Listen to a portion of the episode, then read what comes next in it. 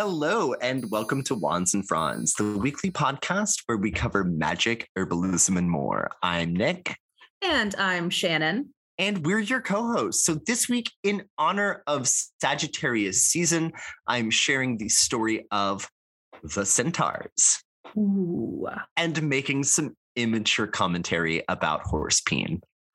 So. I mean, yeah, it wouldn't be Wands and Fronds if there weren't some horse dick jokes when we talked about centaurs. Uh, no, and I mean, you know, I well, well, I'll I'll dive into it when I dive into it. Yeah, well, I'm I'm going to be talking about Centauri, which is the centaur's herb, and a deity that really does have like some strong Sag energy of his own, Thor.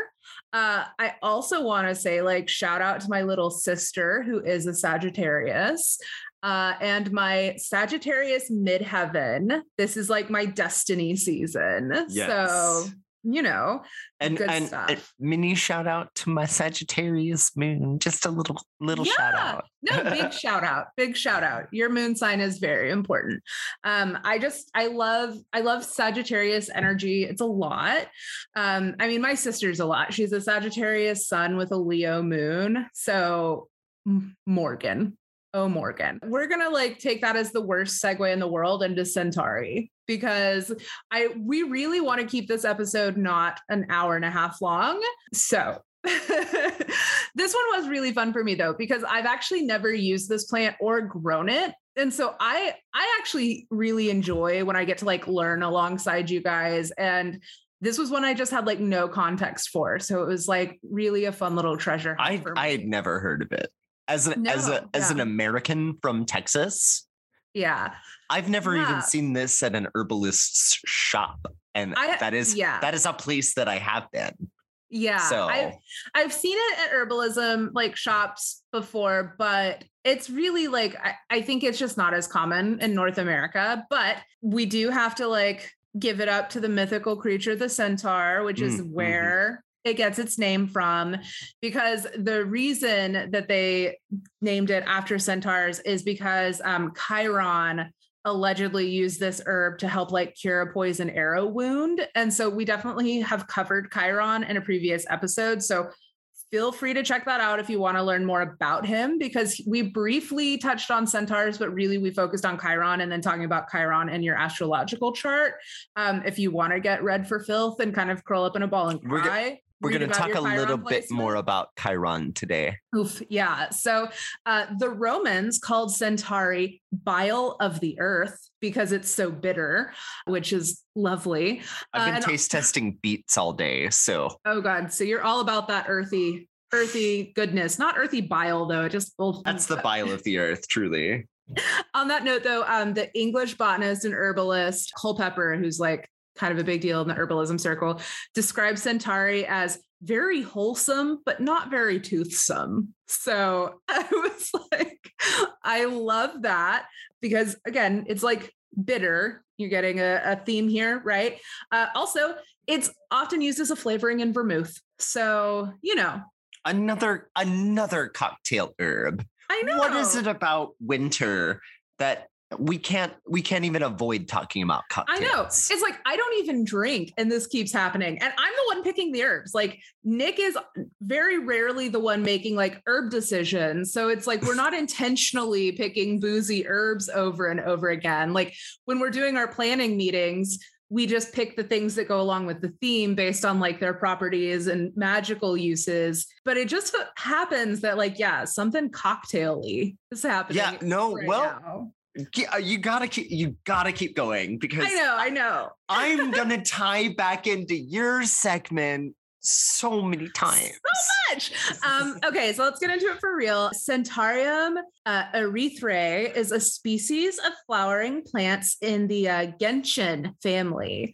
So obviously it's known as Centauri, but you will also sometimes see it called common Centauri or European Centauri. I've also seen it just called Gentian, which is not very specific or helpful. And that's G E N T I A N for anyone listening.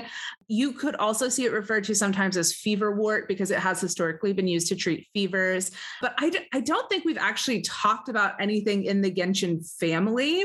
So I wanted to like kind of give you a few key patterns to look for when you're thinking about like trying to identify things here. So the flowers in this family are mostly like tubular flowers with stamens attached to the petals and like four to five sepals. They tend to have opposite leaves, and the as the ovary matures, it has like a capsule that has a bunch of small seeds in it. So, you know, that's sort of the general look of them. And most of the flowers in this family actually have like really potent bitter properties. You know, they're wholesome but not toothsome, which is great for digestion. But what does Centauri look like? You might be wondering. I was wondering. I didn't know what it looked like when it wasn't like dried in an herb container on a shelf. So this is a plant that can get up to about like a foot and a half tall or half a meter for people that are on a like measurement system that makes hey, sense. I think, you know, I think we do have some people in Wales. We do. And I think isn't Australia on the metric system as well? Let like, us know. I'm pretty, pretty sure, unless y'all made up something else, because Australia do that sometimes. I would, I would not be surprised. I love, I love that about Australia. But yeah, so this plant will get up to about a foot and a half tall. It starts from like a small little basal rosette, and then a stem shoots out of that. And there are triangular opposite leaves, um, which reminder, opposite leaves just mean like two leaves on either side of the stem opposite each other. And the flowers will emerge from the stem and grow parallel to it. So sometimes you have problems with like the inflorescences getting tangled in the foliage, but the flowers are this really cute, like pinkish lavender, and they're actually only about a centimeter across. So they're really small flowers, and they're like flat faced with very cute little like yellow anthers. And when I'm talking about anthers, they're like the things that hold the pollen. And so when you think about like a pink flower with yellow anthers in the center, I'm like, it looks like the thing that little kids draw as flowers. Like you just put the little yellow circle in the middle with the petals around it. It's flat. It's very cute. Um, is, is the thing that sticks out of the center of a hibiscus an anther? Yes. Yeah. It's part of that's, it's got a big dick. Big old dick. So uh, most flowers in the gentian family are also hermaphroditic, so they can like reproduce on their own. Um, and this little guy, he flowers from June to September, typically. With climate change, who the fuck knows what that's going to look like. It's widespread across Europe, but you can also find it in Western Asia and Northern Africa naturally. But nowadays it has since naturalized in North America and throughout Eastern Australia, but it's not native. Like it was a species that was introduced to the areas. Um, and it's a really hardy, like mountain wildflower. So you can actually grow it in U S D A zones one through nine. Which is most of them. They Other really than, like, said you could do most of them. Most of them, except for like me. I'm not included in that because... What is your zone I called? Think I'm, I think I'm zone eleven. Oh, that's way too high. I know. You're too high, B B. Way too high. This was not for me. Again, though, because this isn't a native plant, like you really do want to be careful if you're planting it in your garden, because sometimes non-natives can become invasive and aggressive and choke out things that are important for the climate. And you want your good bugs to still have their goodies and your birds be able to eat, yada, yada, yada. You know better. So... if you want to grow it and you live in zones one through nine in the U S or Eastern Australia or any of the other places it grows naturally. Australia. Australia. I, I'm obsessed. I really want to visit Australia. So you can plant the seeds after the frost danger has passed in like early spring, or if you're in the warmer climates, um, you can plant them in the fall as well. So they'll come up really early in the spring. You sow these just by like sprinkling them on the surface of the soil. They like partial shade, so no baking sun, which is why you can't do it in certain zones or whatever. Uh, they like light, uh, slightly sandy, well-draining soil. If you're thinking about where to plant it, just think about the fact that this shit grows on like mountainsides, right? Like there's really rapid drainage. Don't let them get boggy. Um, I think too, I tend to be of the opinion that for things that are wildflowers, like sure, you could plant it in a pot, but like nature's really good at growing these things. I would just plant them straight into the ground. Like I do find that when I direct sow things like morning glories, I also have wildflower mix. It's just more successful, and it's kind of a waste of your time to be extra precious with things that are actually wildflowers. Like bluebonnets will grow out of a crack in the sidewalk. Exactly. You've got other shit to do other than babysitting wildflower seeds. Like, I believe in you. So let's talk about the medicinal benefits. Uh, as a reminder, I'm not a doctor. Nick's not a doctor. This I'm is not medical advice. It's not intended to treat mm-hmm. or diagnose. This is a podcast.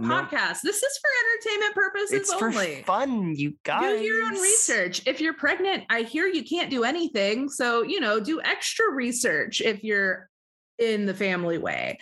Um, so are you laughing at me saying in the family way? Okay. Oh my God. No, I, I watch a lot of vintage television, so don't yeah. mind me. So um, historically, it's been used as a medicine to kill worms, treat dropsy, to treat snake bites, and topically to help fade freckles, which seems rude. Dropsy of the heart or dropsy of the liver, as yes. famously asked in Downton Abbey. Yes and yes, mostly Both? the liver. Mostly Oh, liver. It's good for the liver. See, yeah, these are the questions. Really good for the liver. Y'all are um, lucky I'm here. I know if Nick and his Downton Abbey like encyclopedia wasn't here, nothing would ever be accomplished. So in modern times, you most commonly see it used in like teas, tonics, and digestive bitters to really like capitalize on that bitter quality. So when you take bitters, as a reminder, the way that it works to help stimulate digestion, think about what your reaction is in the mouth when you have something bitter, right? Like it stimulates all of that saliva production. So it immediately starts jump-starting the digestive process.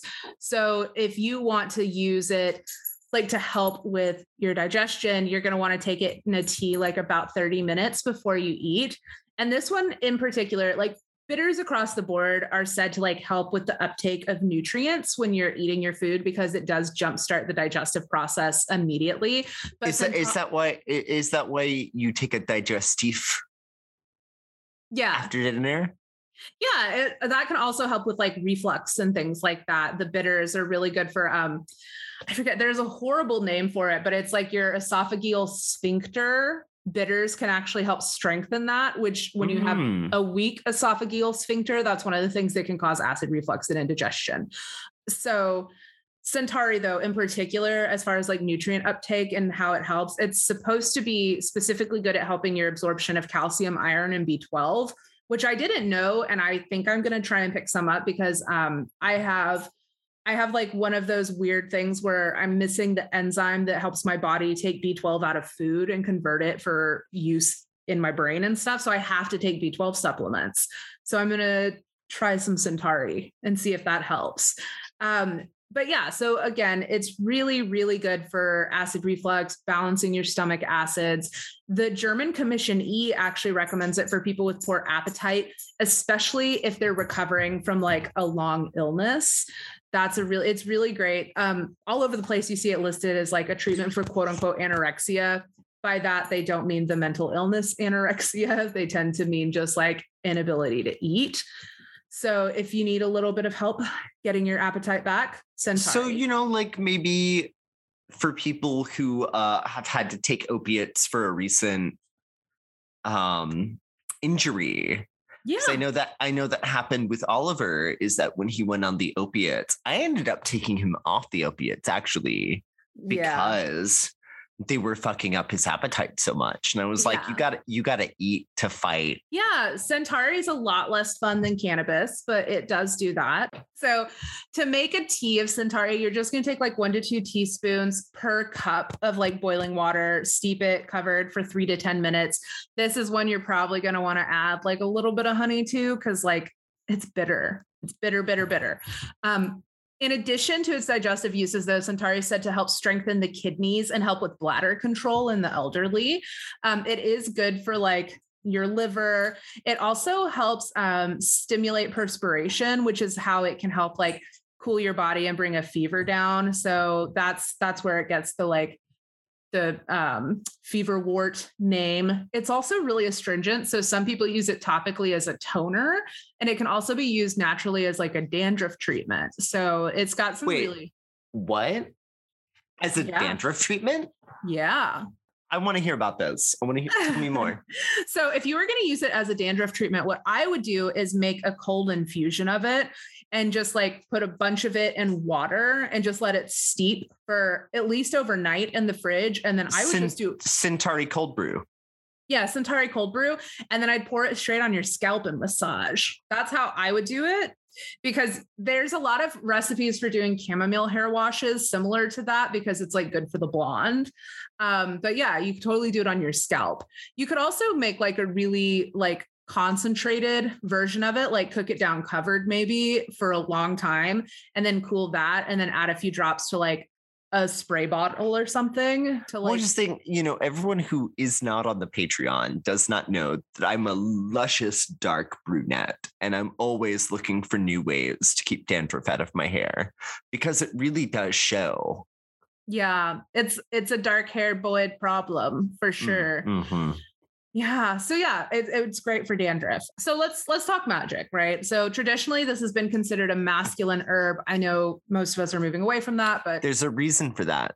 But it it's associated with the sun, fire, and the power to remove snakes, which lol.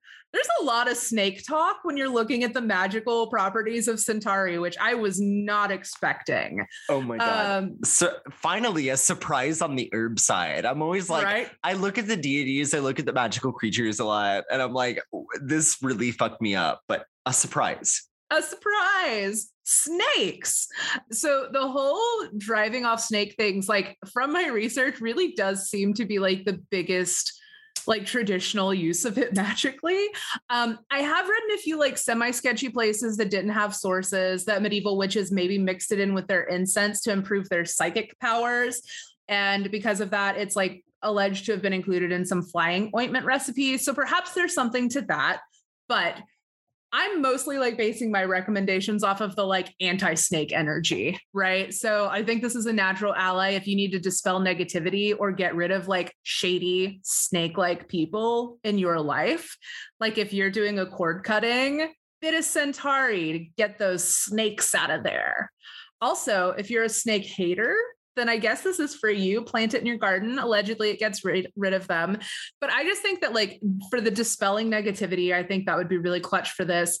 And based on its relationship to Chiron, I'd add it to the list of herbal allies if you're doing shadow work around your Chiron placement. So if you're doing like core wound work and, you know, perhaps even you could leave it as an offering to Chiron um, to help you incorporate your shadow self. And you know what might be nice? Hmm. Leaving a, a little Centauri flower on the grave of the person who fucked you up the most. If you're oh if you're a bit older. Yes, I would do that, sprinkled with a little of your urine, just for good mm, measure, mm-hmm. because we're fucking them up. And as something that does kind of like get rid of those like angry, like kind of hurtful energies, I think this could be a good uh, friend as we come into the holidays. You know, families. Additions. There's a lot of snakes in the grass in there people's families. Are. Oh my God. All the magnolia vipers in the South. They're so pretty and so kind, but the bite. So, you know, I think Centauri would be great in like a sweetening jar with honey if you're doing one of those spells. Um, but I really just like dig this idea of using it to like using it around like Chiron core wound stuff. Like I, I didn't see that anywhere, but to me that feels like it makes a lot of sense. And I like to use herbs that way. So I can imagine like, you know, even adding it to like a bath, because you can use it topically if you're doing like, because I, you guys know, I love like a bath meditation and like bath magic. So I was just thinking if you're doing like intensive shadow work, you know, taking a ritual bath with some Centauri in it and like calling on Chiron to ask help, ask him to like help you integrate that into yourself. Like, mm. Tasty. So that's all, folks. Uh, I used Wikipedia, gardening know how dot com, Cunningham's Encyclopedia of Magical Herbs, Mountain Rose Herbs, drugs dot com, indigo herbs dot co dot u k, and a bunch of random Tumblr pages for this one because there's not a lot out there about Centauri, but it was fun. So um, before we dive into like the last half of the episode, we're switching things up a little bit and we're going to be doing some of our plugs here in the middle for you guys. Ooh, plugs. So first of all, I'm really excited to announce that I am going to be hosting a live virtual class in January called your twenty twenty-two Witch's Garden, and we're going to look through the tarot card of the year, major astrological transits, the sabbats, lunar cycles, to look at like planning out a full year of an herb garden to use in your magical practice. And as a bonus, anyone who's a member of our Patreon that also registers, da, da, da, da. It, you guys will get a free thirty minute follow-up one-on-one with me afterwards, which I think will be really great. Then we can like kind of dig in, also look at talk your about, chart. Talk about your specific Yeah, so you can get really specific, help make recommendations. Um, I think it's going to be lots of fun. Hopefully, if you enjoy the podcast, it'll be a good way for you to get prepped. Because January, you, I know. I was going to say, if you do join the Patreon, you could get a tarot reading from me. I know. If you join the Patreon, you can get a tarot reading from Nick. You can get a bonus thirty minute one-on-one with me if you join the Patreon and then register for my class. Plus, you get all of our bonus episodes, video recordings. Usually y'all get early access to stuff. If you're at yeah. the top level, level, you get herbal grimoire pages every month. It's really, the Patreon is where it's at, y'all. It's yeah. going to only get better. Hit us, hit us up over there. Yeah. I mean, we're not gonna post pornography like certain cartoonists do to try to pull in the Patreon followers, but you know, no. But you know, if there is interest in a Nick and Shannon themed OnlyFans, I mean, let us know. We want to give the people what they want. Uh, we haven't had any requests so far, but you know, yeah, we know, we never even got a, we never even got any of those lewd emails that we asked for I for know. my birthday. We specifically asked for lewd emails and didn't get them. So you guys are fucking polite. But yeah, so Patreon's where it's at. Patreon dot com slash Wands and Fronds pod. And on our Patreon, there's also a link to register for the course if that's something y'all are interested in. Uh, Patreon, as little as five dollars a month, you guys are getting a lot of extra content. Also, if yeah, you- I mean, if you if you can see the video, you can see us. We're hanging out. We're talking. Yeah. Me and Shannon, we're B F F, B F F, B F F, BFFs. BFFs. Uh, Uh, you also get much more content if you are on the Patreon because we edit a lot of silliness out. So if you like hanging out with us and want it to feel a little more like I R L, the Patreon's kind of where that's at. So again, ooh, also you get to come to the Instagram Coven meeting. Yes, which we are going to be hosting on December twenty-third for yes. the first one. I know we Christmas missed November. Eve Eve for we- all of you out there who celebrate. We owe you guys that are at those levels for November, but November was just way too hard for me and Nick, both like personally and professionally. So sorry we missed the Coven meeting in November, but we are going to be hosting it on December twenty-third. We'll send additional details about that soon.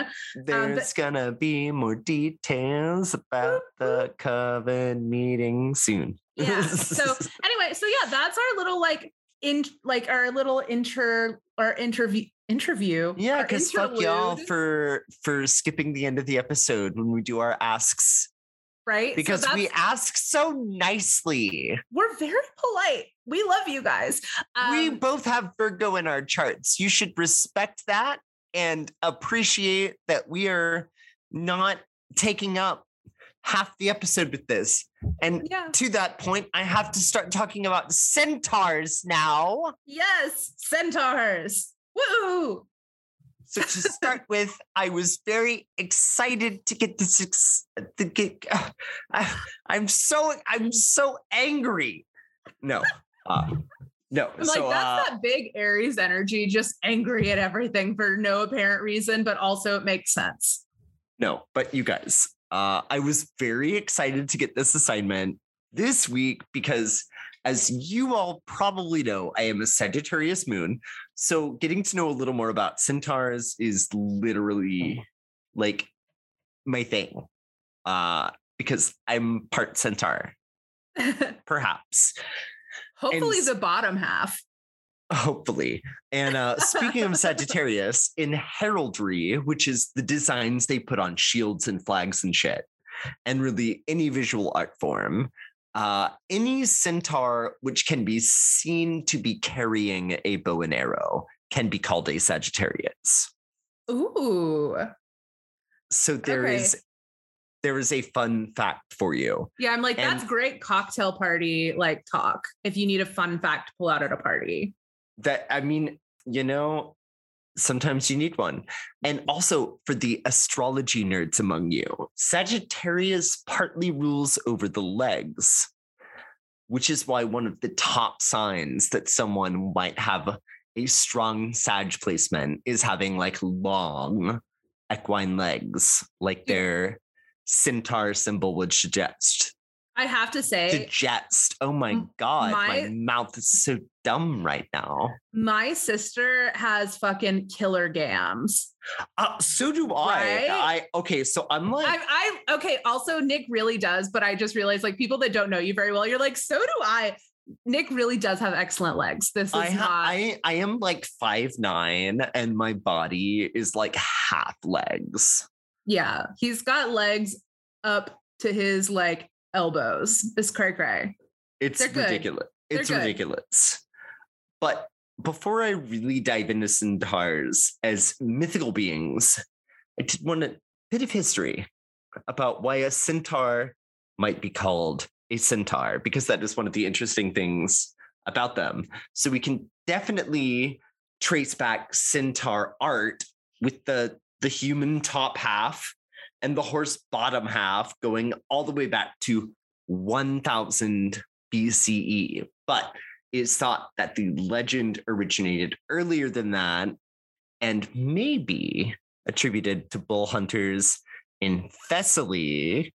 Huh. And so this is interesting, I think, linguistically, because some of you may be wondering about the tar part in centaur, because we know from Taurus and the Minotaur that tar means bull, right? Yeah. So, yeah. And actually, it was the Thessalonian bull hunters who were one of the first horseback riding cultures known to people in the Peloponnese, which was like the, the nougaty center of ancient Greece. Mm, delicious. So centaur art may have been a symbol for their their writing skills. And mm. they were being they were so good at writing, they were seen as like one being. So all of that to say, if you ever, ever wondered about the tor part of centaur, uh, then there is your answer. And the original word meant something like bull killer, and actually has nothing to do with what a centaur is physically. So with the fun fact segment out of the way, we can really sink our teeth into the meat of centaur lore. So how did centaurs come to be? It will come as a surprise to absolutely nobody that our half man, half horse friends come about due in part to Zeus's jealousy and pettiness. Wait, what? I know. Surely not. No. No, I know. So Zeus was being petty. Zeus was being jealous, but Zeus was being kind, kind of, for like a minute. Huh. That one is a surprise. So the story goes that Ixion, the king of the Lapiths, had descended into madness and was making such bad decisions being in charge that he had to be formally exiled from his own kingdom. And for some reason, Zeus is like sympathetic to Ixion's plight. Fuckboy's gonna fuckboy together, man. Yeah. And so he invites the poor guy up to Mount Olympus to do some feasting and have some rest. But these good intentions quickly turned sour when Zeus caught poor Ixios making eyes at Hera. And so that's really where the shit hits the fan, because as we all know, Zeus can fuck whoever he wants, but Hera has to stay at home. Yeah. So instead of just talking it over with the guy, who has done nothing at this point, except for looking. Except for looking at a literal fucking goddess. Yeah. Like, he got invited to heaven, and he was checking out the queen of the goddesses. Because, like, who wouldn't? Who among us would not be fucking checking out Hera? Right. So he, he sets a fucking trap, though. And he gets the aid of the cloud nymph, Nephele, to take Hera's shape in cloud form. Right? Okay, like you do. Yeah, like you do. You're a cloud nymph. And give Ixion a good spooning while he was sleeping. So Ixion wakes up and he sees like this cloudy haze. He's in heaven and he's crazy. Yeah. We can't forget that he's fucking nuts, right? Uh, so he sees like Cloud Hera and immediately commences to boning. Though one does have to wonder, like, how much can you could you possibly get out of fucking a cloud? Yeah, I would imagine that it's like basically there's like a pillow that the cloud is on and he's really just humping the pillow. I mean, uh, uh, you have to wonder. It's a question we have no answer for. And so, of course, Zeus is like, ha, gotcha. I knew you wanted to fuck Hera, and binds him to a burning wheel spinning through the sky for all eternity, like any sane god king would. Well, if you hump at someone who's pretending to be the queen, you're gonna end up on a burning wheel spinning throughout the heavens for all of eternity. It's like a very common colloquialism. Duh. That's exactly what would happen. But there was one more loose end to tie up. Nephele was pregnant. Oh, he knocked up the cloud. He knocked up the cloud. So Sorry. The baby that came from the union of the the poor king, the really, you know, he went crazy. And then Zeus was like, come to heaven. And pff, of course. Yeah.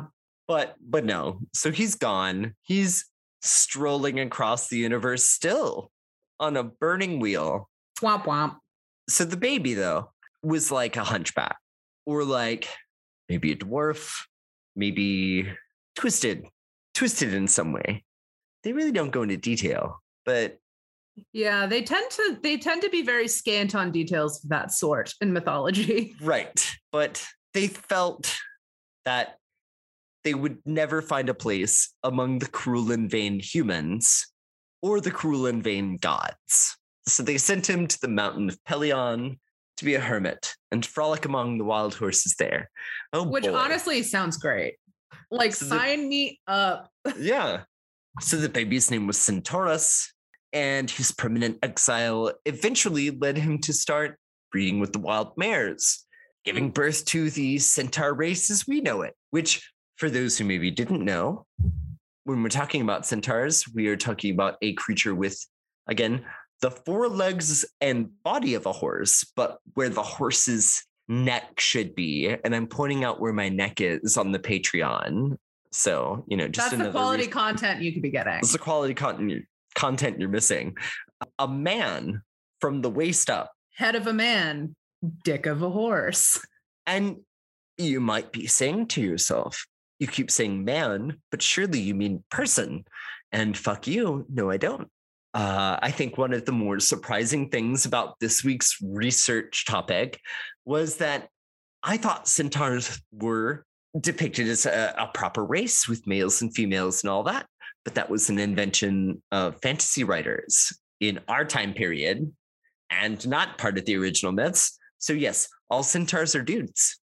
So all upper torso of a man. But there was a good deal about centaurs that was open to interpretation and regional differences. So some centaurs had bull horns, for instance, and that actually does go uh, back to Thessaly, kind of being a callback to their bull killing origins. And so some centaurs had the ears of a horse, though, like like almost like like uh, Bottom in Midsummer Night's Dream, who gets turned yeah. into a donkey.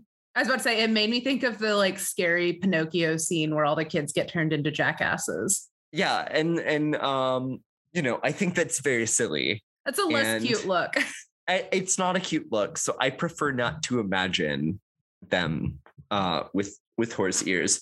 But I think there there is a duality to centaurs that I do find very interesting, and I think kind of goes along with the dual nature of Sagittarius placements, but also like Jupiter placements generally, because there's there is that duality where it's like you're too much, but you're also very deep at the same time. And you can kind of see it with the Centaurs, because the father of the Centaurs also used his time to, or that Centaurus, who was not a Centaur himself, and I, I do just kind of want to reiterate that, was using his time in exile to map out stars and constellations. And the story goes that Zeus felt bad eventually about what he did. And so when Centaurus, the father of all the centaurs, uh, died, he got to like do a star selfie and create the Centaurus constellation, which we do still recognize today in the Northern Hemisphere. Although I think it's funny that Centaurus was not a centaur, but the constellation is. So, you know, you got to think about that for just a second. But so we've got an undercurrent of like being into natural science and philosophy, as far as like mapping the stars and stuff. And we also see this aspect with Chiron, mm-hmm. who taught some of the great heroes in Greek mythology, like Heracles, and who was regarded as one of the wisest beings in the realms. And he is even credited with teaching Asclepius, the god of medicine, everything he knew about healing herbs and potion making. Like Chiron knew about shit.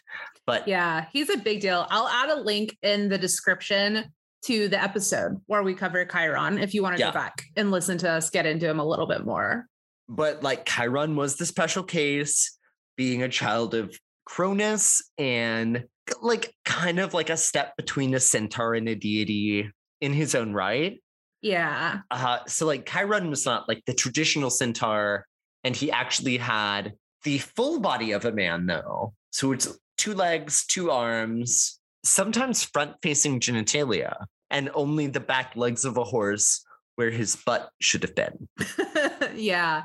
He's an interesting, the, you should like, if you want to get a giggle, like Google depictions of Chiron, yes, because some of them absolutely. Are quite silly. And uh, so even though he was like, welcome among the centaurs, Chiron was not a centaur in truth, as far as like the, the Ixion lineage. Right. And, but, and he was certainly the only immortal centaur. So yeah. like that fact with his wisdom eventually made him like a shoo-in to be the centaur king, supposedly in some legends, but we're going to talk about that a little more later on. So centaurs as a whole group though, were like not looked on in such a kind light as wise old Chiron.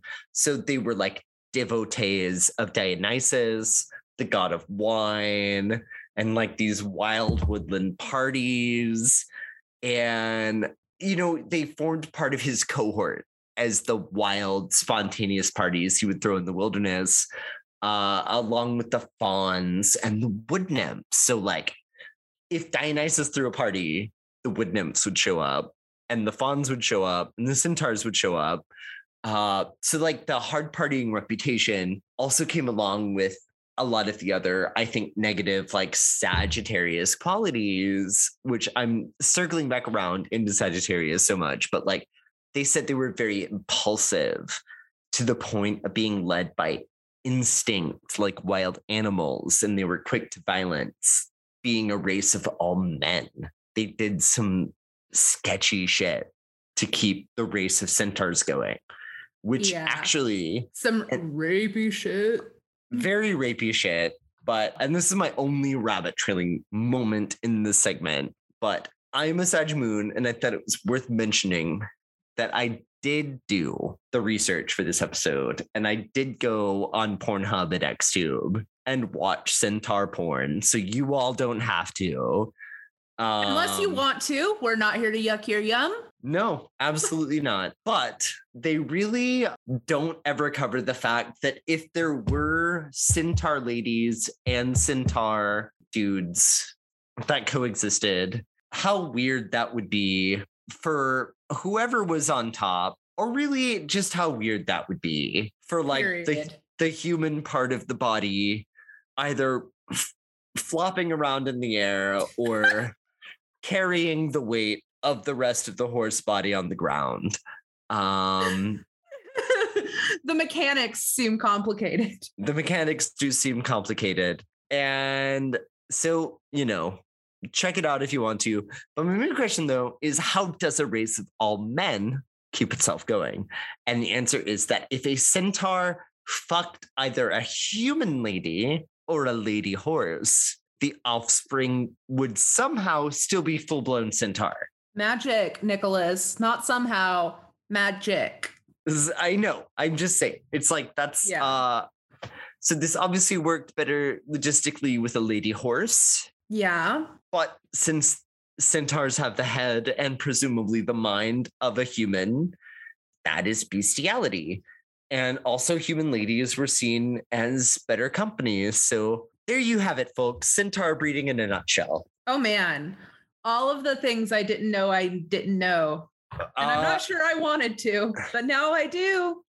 But actually, speaking of centaurs as artistic subjects, we would be remiss if we didn't at least touch upon the Centauromachy. To the Greeks, this was the centaur story. So it was so much so the centaur story that there was a huge mosaic depicting the scene at Zeus's temple at Olympia. So you'll remember that the Mad King Ixion was the grandfather to all the centaurs because he fucked the Cloud Hera. yeah. Yeah. And Centaurus then fucked a horse, and then centaurs were made. Yeah. So Ixion had a human son too. Pirithous stepped into his father's role in his absence. They, you know, very young, but eventually got there. Remember that Ixion is eternally spinning on a wheel of fire through the universe. Not uh, having a great time. And so even there, though there was chaos in, it's like a, a Thessaly. It's a little border kingdom to Italy, or not Italy, to Greece at this time. And so he eventually gets a good handle on things. He's doing fine as king. You know, he's grown up with the regent and he's learned, and now it's his wedding, right? He's picked the beautiful Hippodamia. Ooh, and Hippodamia sounds like a really cool, like, musician. Yeah. And so Pirithous has general, generously invited his centaur cousins to come oh. join the festivities.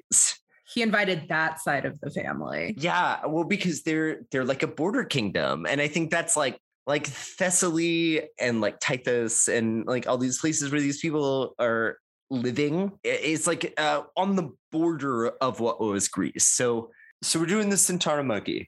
And Pirithous has invited his centaur cousins to join the festivities. But this is really where things go south, because the Dionysus-loving centaurs get absolutely trashed. And in some versions of this myth, the wine was actually Dionysian wine, right? Oh. Which is only meant for special occasions. But of course, we have a king getting married. Yeah. Right? And his centaur cousins have shown up. So so maybe that is a special enough occasion. Mayhaps. But the centaurs get trashed. And they try to rape Hippodamia at Not her own cool. wedding, which really ruins the party vibe. Yeah. And this leads to an epic battle with all of the, all, you know, all of these Thessaly people and Pirithous' people. They flee in the night because the centaurs are uncontrollable uh, because they're very tribal. So like, even yeah. though it was just a few no-gooders who really were like at the party, once they were in danger, everyone else joined the fray. So they yeah. were up against like a big army of centaurs, and it's his cousins because they, they were also the grandchildren of the last king of this kingdom. Yeah. They really did. They felt like they had a right to it yeah. as well. So it's like it popped off at the wedding. Like he invited them as a, as a sign of good faith, but then they drank Dionysus's wine. And, you know, the in vino veritas, they spilled their bad blood, and they spilled so much bad blood, actually, that most of the centaurs were dead by the end. Yeah. Uh, yeah. Most of the Thessalonians were dead by the end, but, you know. No one got out alive. No one got out alive. And, but I, I, I do think, you know, it, it should be mentioned that Heracles comes back and kills even more centaurs, and it's one of the bloodiest battles in Greek mythology. Just as far as the body count, like the people, yeah. the individual people listed and centaurs, individual people and centaurs listed in the Centauromachy is, it's high. Oof. Uh, it's, it's a lot. And so, you know, Lapith goes back to being solely ruled by humans, and they kind of see it as a struggle between civilization and barbarism, which the centaur supposedly also represents the struggle between civilization and barbarism, and how they gain civilization through their barbarism. Like, they can know about the stars because they live up in the forests and on the mountains and can see them. But they don't know about people. But it's that it's that weird Jupiterian dualism, which seems so fitting with when we're talking about Sagittarius. Yeah. Uh, and centaurs are weird. So you guys, uh, let me know if you're into centaur porn on the Instagram, and we're going to let Shannon talk about Thor. Yeah. So thank you for covering centaurs, but Thor. So Thor is a big one. Right? Like, like, man, we've done over no, a year. No, we really, this. we, we did, we've done, we did Freya before we did Thor, unless I'm very much mistaken. Yeah, no, I do feel like we've like danced around him and like talked about him a little bit in previous deity profiles. So we haven't been totally Thorless, but Thor is a deity that's like common to all early Germanic people. So he really had like a lot of appeal. Like, he got around, people love Thor. So let's talk about him, right? Thor, the name comes from the word for thunder, and he brings it for show. He is pretty much like the pinnacle of masculine virility, and he's definitely considered like the fiercest of all of the Norse deities. And he has his like really cool hammer, Mjolnir. And since he loved to bang and knock ladies up, he's also super tied to fertility. Uh, Thor is actually... Wait. Mo- A deity represented by a hammer likes to bang. I know. It's a little on the head, it's, right? It's just too, it's it's almost too much. It's like hitting the hitting the nail on the head. So Thor, though, interestingly, is most commonly depicted as a red-bearded, red-haired, super swole, like middle-aged dude. So let's talk lineage. Uh, Thor is the son of Odin, uh, the chief of the Aesir tribe of deities and the highest of the gods. Um, his mother is referred to as either Jörd, which literally is like earth, Hladin, or Fjörgin, but she's always identified as a giant, which actually makes Thor half Jötunn, like half giant, which is really interesting because he has a lot of disdain for giants in many of his stories. Um, mm. Are we sensing yeah. a bit of internalized something? Angst and strife, some self-loathing perhaps. Mm. So thanks to Odin, though, he also has like a lot of pretty prominent half-brothers, including Baldr, Vali, and Vidar. We're actually going to talk about Baldr in a couple of weeks, so stay tuned. Norse mythology, I think, interestingly, actually doesn't get into like the childhoods of its main deities. So we don't know much about like baby Thor. He really like emerges in, so- in stories as like a full-fledged god with like all of his powers. Like, there's not really a warm-up. You're not There needs a- to be like a Muppet Babies version a of Muppet Norse babies. mythology. Right? So he... uh He also married Sif, who is a golden-haired goddess. She is associated with faith, family, and fertility. Uh, the whole faith and family thing is really funny, considering how much Thor liked to bang. Together, they had a daughter named Thrudir. Sorry, I'm really trying. Who may have become a Valkyrie, which is super dope. Yeah, Thrudir is like, there's a really interesting YouTube video on this, like, it's called like Norse religion and mythologies or something like that. It's like a YouTube channel, and I listened to a long thing about her, and it was actually really interesting. I'm like, we might just have to do her at some point. You know, anyway. we should do that on we should do that on the Patreon, dude, though. Like like something that's not magical but historical. Let us know yeah. if you'd be interested in that. Yeah, because we're history nerds. Um, we are history nerds, and we read so much random fucking history when we're doing these segments. We really do. Honestly. Thor also had a lot of other kids, though, because he liked to bang, bang, bang, bang, bang, and a bang, but we're not here all night. So um, we're, we're not going to tell all of the Thor stories again, because like there could be an entire podcast just about random Thor stories, because he has like there's a lot of escapades and like shenanigans that he gets up to. He battled monsters, he journeyed to distant lands, he had his adventure time, and he also did a bit of cross-dressing, and that last part is my fave, so we're going to talk about that story.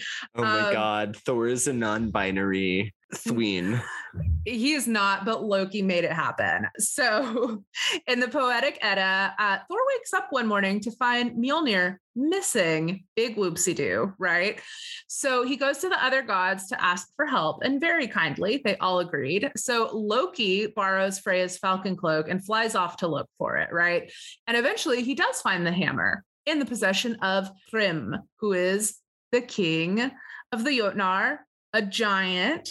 So, Thrym right, ag- big as fuck.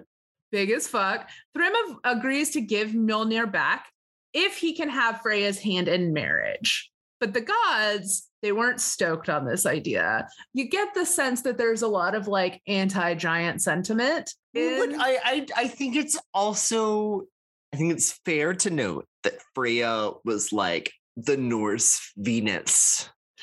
Yeah, she was. She was beautiful. And wonderful. It's true. And she she represented the harvest. Okay, it's true, but we also are going to have to talk about what happens to all the giants after this shenanigans. So they wanted too much. The gods weren't stoked, right? So they get up to some antics. So they have decided that the best way to get through this whole ordeal so Thor can get Mjolnir back is to disguise Thor as Freya and Loki as Freya's servant. Thor was like, oh no, I'm a man's man. I don't want to be like anti-masculine. Meh. But Loki was like, yeah, dude, this is gonna be fucking sick. And he persuaded Thor to go along with the plan. So they deck Thor out in like jewels and a beautiful gown and like Freya's iconic magical necklace.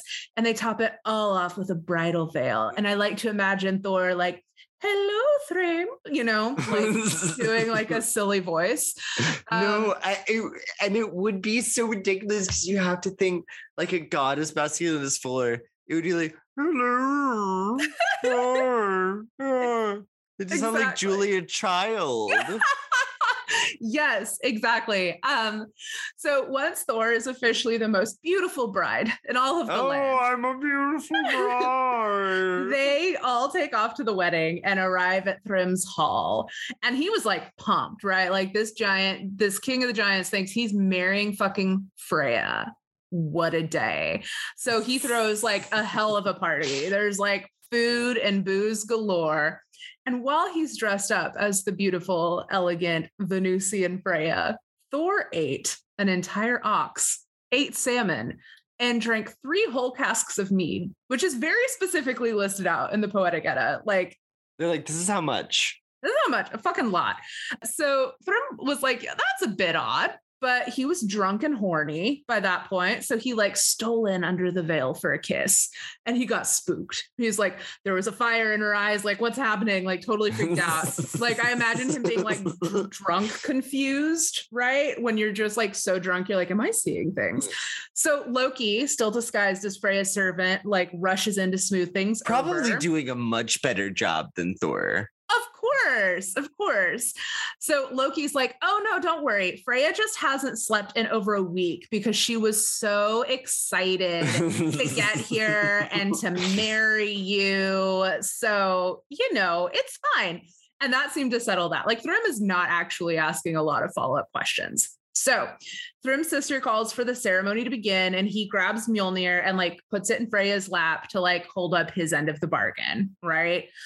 So when that happened, Thor like rips off the veil, raises up, and murders the entire wedding party, including Thrym's sister.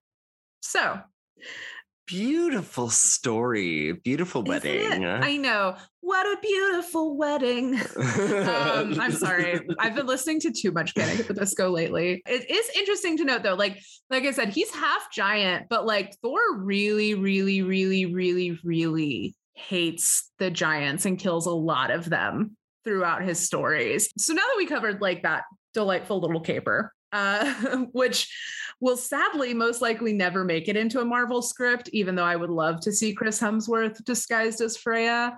What if you want to work with Thor magically? Of course, he's known for his connections to fertility and virility. So those are pretty obvious areas.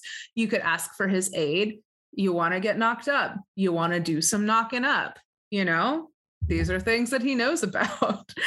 Because he's so fucking powerful though, like uh, I've seen a lot of people that talk about like calling on him just to like imbue you with a sense of that like power and badassery.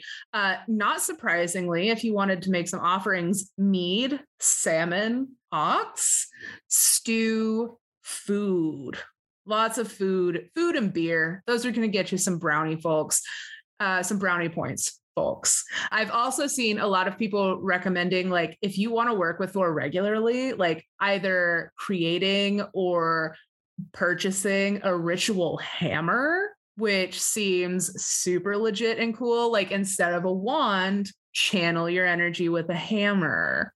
What? Anything with that's like- the sexiest thing I've ever heard. Oh yeah. On this podcast. Yeah. Oh, I know. Is to make a ritual hammer. And bang, bang, bang it, bang. Uh, no, I, I'm like, I'm going to do that. I love it. I really do love it. No, I thought it was a really cool idea. Anything with lightning symbols or even like rain would be great. Can I on put lightning symbols on my hammer? If you don't, you're fired. uh, also, water itself, if you want to have water out on your altar. Also, runes. Fucking working with runes. If you want to get into like Norse deities, get you some Futhark, Elder Futhark runes, get into that. A lot of stuff though that I've read from people who work with him seems to suggest that he's super particular about who he works with. So he might not respond as quickly or as readily as other deities. But if you want to put your warrior heart to the test, I think you should go for it.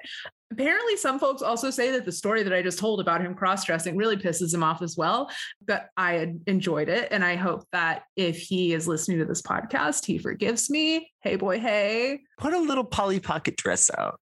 No. Oh, my God. I feel like then you're going to get struck by lightning. um, so also for people that are interested in learning more, Morgan Daumler has wrote a book about Thor. And I haven't read that one in particular, but I have really loved her books on fairy witchcraft that I've read. So I'd recommend checking it out if you are interested in working with him. So today I use Britannica, mythopedia dot com, Wikipedia. I also listened to a lot of like metal to try and get some of the pronunciations that I couldn't find on YouTube. So that was a rabbit hole. I got into a Scandinavian metal rabbit hole. There's a lot of songs about Thor. So it was fun. So anyway, that's Thor. Again, I like kind of kept it really light and simple because we could be here for hours. Well, we've this is uh this has been a long one. Oh my God. No, we need to stop doing this. So Nick, today I have a card for Aries. For Me, you. I'm an Aries. You're an no Aries. Way. And I shit you not, when I was shuffling, like I got the number, it was one. I like pulled up the random number generator and it defaults to one to ten and it was at one. And so I like went one to twelve and clicked it again. And then it also landed on one. And I was mm. like, nah, man, this is for you. And then I was shuffling my deck and I shit you not, the eight of fire jumped out while I was no. shuffling. It's getting hot in here tonight, folks. It's getting hot in here. So we did set. So we did a Sagittarius themed episode. This this is all you get, Sagittarius, by the way. And then now we've got the Eight of Fire. What, the Eight what of is Fire. That, what the fuck does that mean for me? So in my deck, the eights are represented by herbs whose roots are used for medicine. Uh, a little hint: this card is represented by ginger, Yum. Uh, and this card really does have Nick energy because, like, on the Patreon, y'all can see it. But for those of you who can't, it shows a kitchen with pots and pans on every burner of the stove, a saute pan with a flame rising out of it. There's like ginger on the cutting board, along with like limes and onion. And there's like shelves full of spices and cooking goodies. So this card is telling me that you are having a moment that feels a bit like this kitchen, like you're being pulled in every direction at once. Uh, there's a lot of change afoot, and like inspiration is coming from all over the place. But the message here is pretty clear. Like, you can handle the heat. Focused movement is the key here, because now's not the time to pause and consider. Like, if you don't move with the change, you're going to get overwhelmed. So you need to like lean into that Aryan nature, like dance like the flames, really just kind of like take advantage of this momentum, like enjoy it, enjoy the busyness, just go with it. Because if you stop and ponder and like second guess yourself, that's when you're going to literally like burn up. So that's the message. It seems like a lot of shit's crazy right now, but you really need to just like go with it and enjoy it. No, literally. Like, we're not gonna talk about my work situation right now, but yeah, yeah. Well, but also that's literally, I like literally pull uh, hold the card up again for the Patreon people, please. I I work there. I work in, I work in this restaurant this on restaurant. The card, like. My God, I mean, there's honestly, even a little tea kettle for Nick. No, I'm like literally like my little cup of spoons and the little stovetop and like my little, no, you guys. That's Nick's card. Hi. No, so but, it, but, but literally going with it is my only option right now. Yeah. You just got to keep so, with it. It's for you. Woo! So if you want to work with ginger specifically, especially because it seems like you need it right now, um, obviously you can use lots of spicy ginger in your food, or you could make a ginger elixir and start taking it uh, on the daily to stoke the flames of inspiration. Or you can speed up a desired outcome by adding ginger to a honey jar spell. Also, for everyone who feels like you might fail your midterms or whatever time of year this is, if you put some wine out in the forest, you can maybe lure a centaur teacher. Yeah. At the very least, you'll make the Fae happy. So. Yeah, the Fae, the Fae will enjoy that as well, but... No losers here.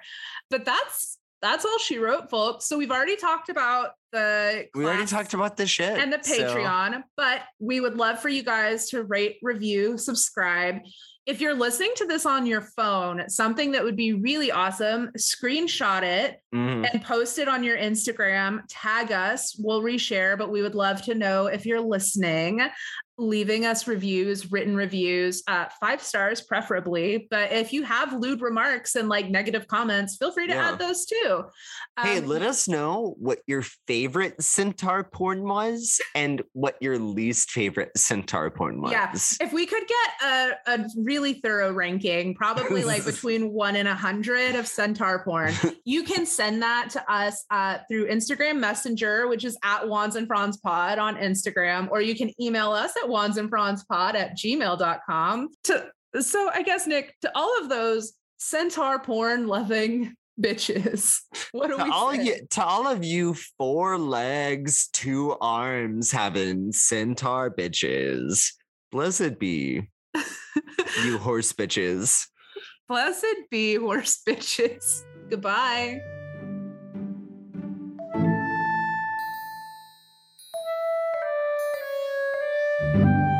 And now I get why you corporate bitches love Sunday Fun Day. Like, I really do feel refreshed today.